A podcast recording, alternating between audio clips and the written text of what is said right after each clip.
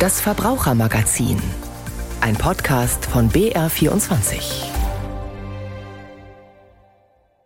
Und jetzt geht es ums Essen und ich habe etwas mitgebracht, das wir alle lieben an den warmen Tagen. Ein Eis, ein Waffeleis aus dem Supermarkt, das ich vor ungefähr drei Stunden gekauft habe. Das liegt jetzt hier und wartet dass ich es mit meiner Expertin aufmache. Ich bin Anja Keber und bei mir ist Daniela Grehl, Ernährungsexpertin bei der Verbraucherzentrale Bayern. Hallo, Frau Grehl. Hallo. Also ich muss dazu sagen, wir haben hier im Raum 20 Grad ne? und äh, drei Stunden, sagen Sie, liegt das da.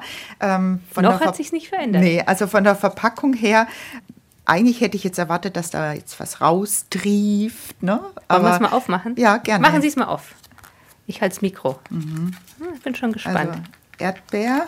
Es ist Erdbeer als Waffel mit Erdbeer. Ein bisschen tropft muss man. Ein bisschen ja, tropft aber das ist eher diese Erdbeersoße, die als Deko verwendet worden ist. Das Eis selber scheint sehr stabil zu sein. Ja, vor allem, was mich jetzt ein bisschen fasziniert, es ist wirklich noch in der Form. Also man sieht, es ist so dieses aufgestritzte Topping. Also ein bisschen barzt aber ansonsten ja. fällt uns das Topping einzeln entgegen. Absolut. Hm, würden Sie das jetzt essen? Ja, also Sieht wirklich gar nicht mehr appetitlich aus. Aber wirklich erstaunlich, nicht wie man es erwartet bei einem Eis, dass es zerläuft, sondern es ist so eine schaumige Masse, die ein bisschen nach Marshmallow aussieht, oder? Ja, so galertartig, ja. Und es tropft raus. Kippen es mal um. Nee, es bleibt drin. Nee, es bleibt drin. Das bleibt drin in der Waffe. Steht es auf Ihrem Speiseplan, so ein Eis? Naja, es gibt natürlich schon immer wieder mal Situationen im Freibad, äh, wo man dann ein Eis haben möchte, aber ich glaube, ich bin jetzt da ziemlich aus dem Alter schon draußen. Ähm es riecht sehr stark nach Erdbeeraroma. Das ist ja im Prinzip, gilt es ja als hochverarbeitetes Lebensmittel und das ist so ganz typisch, ne, dass ähm, also mit den Zusatzstoffen kriegen wir das hin, dass das ähm, schön in seiner Form bleibt und dieser intensive Geruch und diese intensive Farbe, das ist auch so ein ganz typisches Merkmal für hochverarbeitete Lebensmittel. Da sind jede Menge Zusatzstoffe. Schauen wir doch mal, drin. was für Zusatzstoffe drin sind. Das ist so ein bisschen eklig hier, aber wir. wir das wird schwierig, weil ähm, natürlich auf haben. dieser ähm, Verpackung nicht so viel Platz ist, aber die Zutatenliste so immens ist, das gleicht einer kleinen Bibel. Moment, halten Sie ähm, mal das Mikro. Mikro. Ich guck mal, also ich mache mir jetzt mal die Finger pappig. So. Jetzt muss ich das hier wieder zumachen. Oh, ja. Man braucht gute Augen oder eine Lupe. Mhm. Okay, jetzt gucken. Oh. Wir schauen. Ich krieg's hin. So. Also entrahmte Milch, Zucker, Wasser, Weizenmehl. Warum ist denn Mehl im Eis bitte drin? Bindet wahrscheinlich. Mhm. Vanillegeschmack. Oder nein, das ist die Waffel. Ah, die ne? Waffel, na klar, okay. Erdbeerkonzentrat, Fructose, Sonnenblumenöl, Erdbeerpüree, Kokosfett, Glukosesirup, ah, jetzt wird Tara-Kernmehl, was ist das? Karagensalz, Säureregulator, Zitronensäure. Oh mein Gott, Lecithine, Monodiclo, Diclo, Diclo, es wird immer kritisch, wenn man die Zutaten gar nicht mehr lesen kann, weil sie so chemisch sich anhören. Ja. Stabilisatoren, Karamellzuckersirup, eine ganze Menge ist da drin. Und ähnliche Erfahrungen, so, ich habe jetzt voll geschmierte Hände, ähnliche Erfahrungen wie ich hat der Mediziner und Sachbuchautor Chris van Tuleken gemacht und der hat von seiner Tochter ein Eis in die Hand gedrückt bekommen und das wollte er einfach nicht schmelzen, wie bei uns. Van Tulleken äh, befasst sich ohnehin in seiner Forschungsarbeit damit, wie Unternehmen die Menschen, menschliche Gesundheit beeinflussen. Und der ist der Sache nachgegangen. Zu lesen ist das im Buch Gefährlich Lecker, das aktuell im Heine Verlag erschienen ist. Ich habe das Buch gelesen und es besprochen.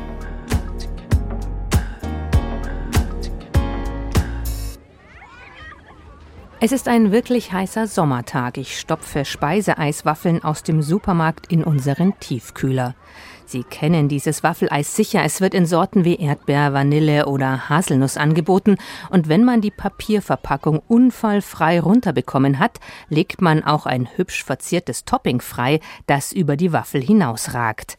Haselnusskerne, Schokosoße oder Erdbeerstreifen haften auf der Eismasse. Bei uns steht eine Kinderfeier an, ich werde hektisch und ein Eis rutscht mir ungesehen unter die Tiefkühltruhe, wo ich es erst am nächsten Tag finde. Ich erwarte Igitt, eine Sauerei von geschmolzener pappiger Eismasse. Aber nein, das Eis in der Waffel samt Topping ist auf ganz wundersame Weise in seiner Form geblieben, trotz sommerlicher Plusgrade und zwölf Stunden nach dem Einkauf. Es wirkt mich. Ähnlich wie mir erging es dem britischen Mediziner und Fachbuchautoren Chris van Tuleken. Er bekam von seiner kleinen Tochter ein Eis in die Hand gedrückt, das einfach nicht schmelzen wollte und als lauwarmer, gallertartiger Schaum bestehen blieb. Und da Van Tuleken sich in seiner Forschungsarbeit auf die Frage konzentriert, wie Unternehmen die menschliche Gesundheit beeinflussen, ging er der Sache nach. Im Eis seiner Tochter fand er unter anderem Stabilisatoren, Emulgatoren, Pflanzengummis, Lecithin, Glucose und verschiedene Öle. Das sind für ihn alles Kennzeichen für sogenannte hochverarbeitete Lebensmittel.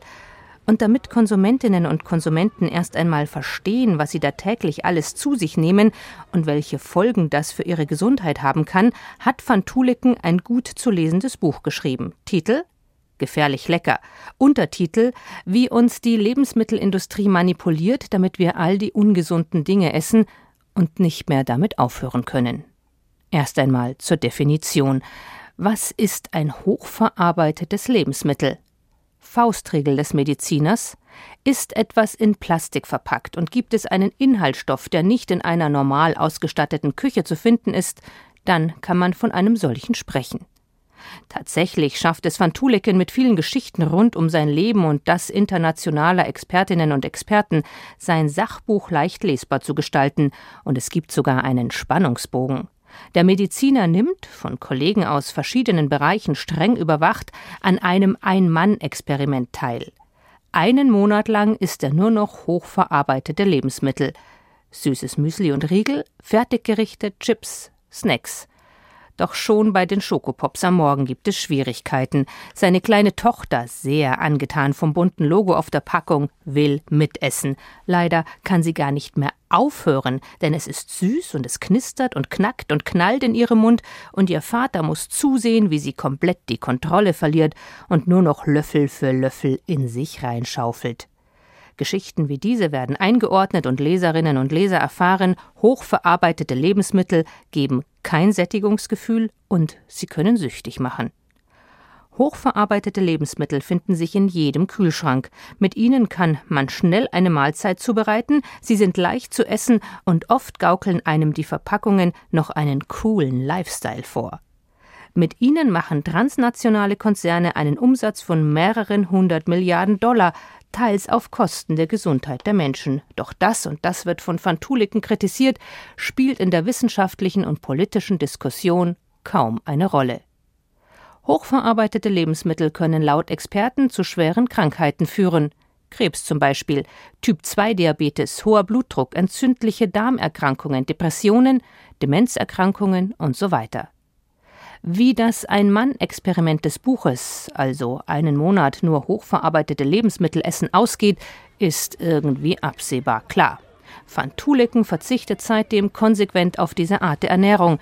Er betont aber auch, dass wer dies tut und auf frische Lebensmittel setzt, auch einiges an Geld und Zeit fürs Kochen investieren müsse.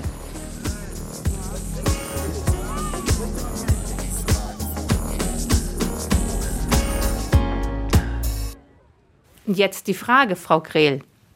Wir haben gerade gehört, auch das Beispiel mit dem Eis. Wie kann ich dem denn entkommen? Kann ich mir Eis selber machen? Ist es gesünder? Ist es wahnsinniger Aufwand? Eis selber zu machen ist wirklich gar kein Problem. Man braucht halt einfach die Basis Milch oder Sahne und ähm, mit den Eiern hat man den Emulgator als ähm, ja natürliche Zutat. Da braucht man keine chemischen Zusätze.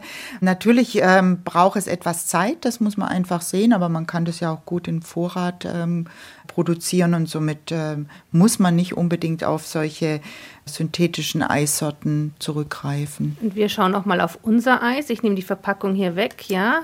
Also ein bisschen muss man sagen, schmilzt schon, aber es schmilzt nicht so. Es, nee, also ich kann es immer noch umdrehen, es kommt nicht raus, ne?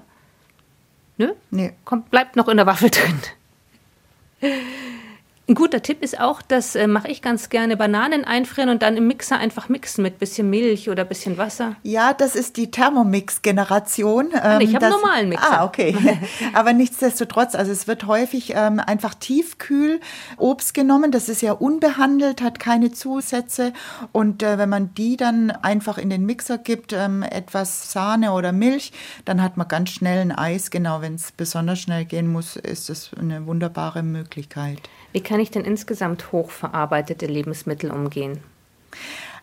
Also prinzipiell gibt mir natürlich die Zutatenliste wahnsinnig viel Auskunft und es gilt immer, mehr als fünf Zutaten könnte ein Hinweis sein, dass es ein hochverarbeitetes Lebensmittel ist. Und wenn es dann natürlich dann irgendwelche Begrifflichkeiten sind, die ich in meinem eigenen Küchenschrank nicht habe, wie Fructose-Glucose-Sirup oder hydriertes Öl oder dehydrolysierte Proteinisolate, dann ist es auch so ein Hinweis. Es gibt allerdings auch eine Hilfestellung, nämlich die äh, Open Food Fact Webseite. Die haben unheimlich viele Lebensmittel aufgelistet, nicht nur den Nutri-Score damit äh, auch bestückt, sondern äh, tatsächlich auch das unterteilt in 1, 2, 3 äh, Verarbeitungsgrad. Eins ist gar nicht verarbeitet, bei zwei geht es im Prinzip so um kulinarische Verarbeitung, wie zum Beispiel Mehl. Äh, es ist ja nicht unbedingt sinnvoll, jetzt die Körner äh, zu essen, sondern man Schwierig. muss es einfach mal. Bei der Stufe 3 wird es dann schon so, dass auch Zusatzstoffe eingesetzt werden, wie zum Beispiel Beispiel Obstkonserven oder ähnliches. Und die Stufe 4 sind dann diese sogenannten hochverarbeiteten Lebensmittel. Dazu gehört Tiefkühlpizza, aber auch irgendwelche aufgepoppten Getreideprodukte ähm, wie äh, Cornflakes, gezuckerte Fruchtjoghurts. All dies gehören in diese vierte Kategorie. So auch Produkte, wo man es gar nicht vermuten würde. Aber was mache ich denn jetzt, wenn es schnell gehen soll? Selber kochen ist einfach aufwendig. Das ist es, ähm, aber ich habe ja zum Beispiel auch das Wochenende. Also da, wenn ich ein bisschen mehr Planung reinbringe, gelingt es mir sicherlich auch etwas vorzukochen. Mit der Tiefkühltruhe unterstützt mich das auch ganz prima, so dass man auch ähm, ein Gericht gerne mal einen zweiten Tag essen kann. Wenn es aber dann doch mal so ist, dass halt nichts vorbereitet ist und es die Tiefkühlpizza wird, dann gilt einfach auch, äh, dass man das Essen aufpimmt. Also dass man vielleicht eine Margarita-Pizza eher nimmt und dann mit frischem Gemüse oder mit einem Salat das einfach noch mal so ein bisschen ja nährstoffreicher auch machen, ne? Weil bei den hochverarbeiteten Lebensmitteln habe ich ja immer das Problem, dass vor allem Mineralstoffe und Vitamine verloren gehen bei der Verarbeitung und das kann ich natürlich dann schon besser machen. Theoretisch könnte ich auch am Wochenende einfach sagen, ich mache mir einen Hefeteig, roll mir den schon aus, friere den ein und am Abend raus irgendwie belegen und fertig. Es geht sogar so weit, dass ich meinen Pizzateig zwei Tage vorher mache, weil er dann einfach auch so eine leicht brotige Konsistenz bekommt. Also da entsteht ja im Prinzip so ein äh, spontaner Sauerteig und der hat dann einfach auch einen viel aromatischeren Teig, ähm, wie wenn ich das äh, zwei Stunden vorher ansetze. Jetzt ist man ja unter der Woche oft in der Kantine. Kann ich denn davon ausgehen, dass wenn ich in die Kantine oder ein Restaurant gehe, dass das frische Lebensmittel sind oder kann das auch hochverarbeitet und aufgewärmt sein? Das Problem ist natürlich immer, dass diese hochverarbeiteten Lebensmittel auch relativ günstig sind. Ähm, und das ist für Kantinen, die sehr stark auf ihr Budget achten müssen, natürlich äußerst äh, attraktiv. Aber auch da würde ich unterscheiden. Also wenn Sie jetzt, ähm, ich sag mal, die Gnocchis äh, fertig aus der Verpackung nehmen, aber dafür dann die frische Tomatensoße machen, da sehe ich weniger kritisch kritisch, wie wenn jetzt ähm, die klassische Currywurst und die Pommes ähm, auf dem Teller landen, weil das ist meistens dann tatsächlich einfach aus der Tiefkühltruhe mal schnell in die Fritteuse reingehauen. Also dann wäre es besser. Ich packe meine Brotzeitbox mit äh, einem Sandwich Gemüse, ja, selbstverständlich. Obst. Oder auch vom ähm, Essen vom Vortag mitzunehmen. Es hat halt meistens auch so ein bisschen diese gesellschaftliche Variante, dass man halt einfach auch die Kollegen trifft in der Mensa. Ähm, und da muss ich ehrlich sagen, gilt halt auch wieder, einfach mal zu schauen, wie kann ich das Essen aufpimmen. Vielleicht nehme ich einfach mir den Salat mit und äh, nehme dann noch die Nudeln mit äh, Gemüse. Und dann geht es schon auch. Wir werfen noch mal einen Blick auf unser Eis. Es, naja, es kommt immer noch nicht raus, gell? Die Farbe ist ein bisschen ungesund, finde ich auch so. Ich weiß nicht, Erinnert es noch an Erdbeere oder ist das schon ein bisschen, kann man da schon ausgehen davon, dass ein Farbstoff zugesetzt ist? Also das kann ganz bestimmt nicht allein durch die Erdbeere entstanden sein. Das ist schon fast quietschrosa. Ähm, und ich vermute ganz stark, dass da ähm, Farbstoff eingesetzt wird. Es könnte natürlich sein, dass ich da jetzt keine E-Nummer finde, ähm, weil die Hersteller in der Zwischenzeit auch wissen, dass viele VerbraucherInnen darauf achten, dass keine E-Nummern drin sind und dadurch äh, dann einfach färbende Zutaten nehmen. Also vielleicht ist auch der rote Beete-Extrakt enthalten, was dann nicht ganz so kritisch ist. Viel kritischer finde ich einfach dieses intensive Aroma, das ich jetzt, also Wie ich sag mal 30 Zentimeter entfernt noch rieche, weil das ja dazu ähm, führt, dass vor allem Kinder dann einfach einfach auch nicht aufhören können, weil es einfach so intensiv äh, schmeckt und für die dann ein ja, Erdbeereis mit äh, wirklich frischen Erdbeeren gar nicht schmackhaft genug ist. Und da passiert es halt dann ganz schnell, dass auch zu viele Kalorien aufgenommen wird. Und das ist ja ein großes Problem in der Zwischenzeit in Deutschland. Wir kommen jetzt mal zu einem ganz reinen Lebensmittel, zum also Lebensmittel, ein Getränk eigentlich, Wasser. Und meine Kollegin Christine Krigoleit hat zusammengefasst, was man mit Mineralwasser tun sollte, wenn es einmal offen ist. Egal ob mit Limettenspalten, Erdbeerstückchen oder ein paar Minzeblättchen im Glas. Kühles Mineralwasser, das gehört zum Durstlöschen im Sommer einfach dazu. Doch wie lange bleibt Mineralwasser nach dem Einkauf eigentlich frisch? Oder schmeckt es schon kurz nach dem Einschenken in Glas oder Karaffe nur noch nach abgestandener Plörre? Anja Schwengel-Exner ist Fachberaterin für Ernährung und Lebensmittel bei der Verbraucherzentrale Bayern. Sie weiß es genau. Wenn eine Flasche angebrochen wurde, ist mit Mineralwasser, sollte man äh, die Reste, die man nicht austrägt, am besten gut verschlossen im dunklen Kühlschrank aufbewahren. Und sie dort nicht lange stehen lassen, sondern nach wenigen Tagen verbrauchen. Der Grund, kurzer Ausblick in die Chemie, die chemische Zusammensetzung des Wassers ändere sich und das, so die Expertin, schmecke man. Es kommt nämlich Sauerstoff in die Flasche und da kann es dann eben halt tatsächlich passieren, dass sich der pH-Wert verändert und damit auch eine leichte Geschmacksveränderung des Wassers einhergeht. Das schmeckt dann äh, nach einer Zeit säuerlicher und nicht mehr so frisch. Das passiert auch, wenn Sie das in ein Glas gießen zum Beispiel und lassen das länger stehen. Der Gaumen merkt also gleich, ob abgestanden oder frisch. Und wie reagieren Magen oder das Immunsystem darauf? Bei gesunden Personen sei abgestandenes Wasser kein Problem, so Schwengel-Exner, sofern es sich da um deren eigene Flasche dreht. Also wenn Sie selber aus der Flasche getrunken haben und da sind ein paar Ihrer eigenen Keime drin, passiert in der Regel nichts. Trinkt jemand anders aus der Flasche und Sie haben vielleicht eine Erkältung oder ähm, sind zum Beispiel, äh, haben eine Herpesinfektion oder haben Herpesviren, dann kann es eben halt durchaus sein, dass Sie die Erkältungsviren übertragen, wenn jemand anders äh, Wasser aus dieser Flasche trinkt. Und auch wenn Sie eine Magen- und Darmgrippe hatten, als Sie diese Flasche genutzt haben, kann es eben halt durchaus passieren, dass dann eben halt derjenige, der noch zusätzlich aus der Flasche trinkt, dann eben halt auch die gleichen Beschwerden zu erleiden hat. Am besten also ein Schild auf die Flasche kleben oder nur das eigene Glas benutzen. Auch wenn man gebrauchte Flaschen neu befüllt, sollte man dabei ein paar Regeln nicht vergessen. Auch die für oben und ganz oben nicht. Im Prinzip kann man die Kunststoff- oder Glasflaschen auch in einer Weiterverwendung zuführen und kann eben halt auch selber Leitungswasser abfüllen. Die Flasche sollte dann gereinigt werden, indem man zum Beispiel äh, Spülmittel hineingibt, Wasser dazu gibt und dann eben halt ordentlich schüttelt, äh, mit klarem Wasser nachspült und eben halt auch oben das Gewinde der Flasche reinigt und genau das gleiche auch mit dem Deckel machen, weil man auch da Keime durch das Trinken aus der Flasche direkt übertragen kann auf den Deckel. Apropos Kunststoff oder Flaschen aus Glas. Da gibt es ein paar Unterschiede. Der erste klar ist Gewicht. Plastik trägt sich einfach leichter.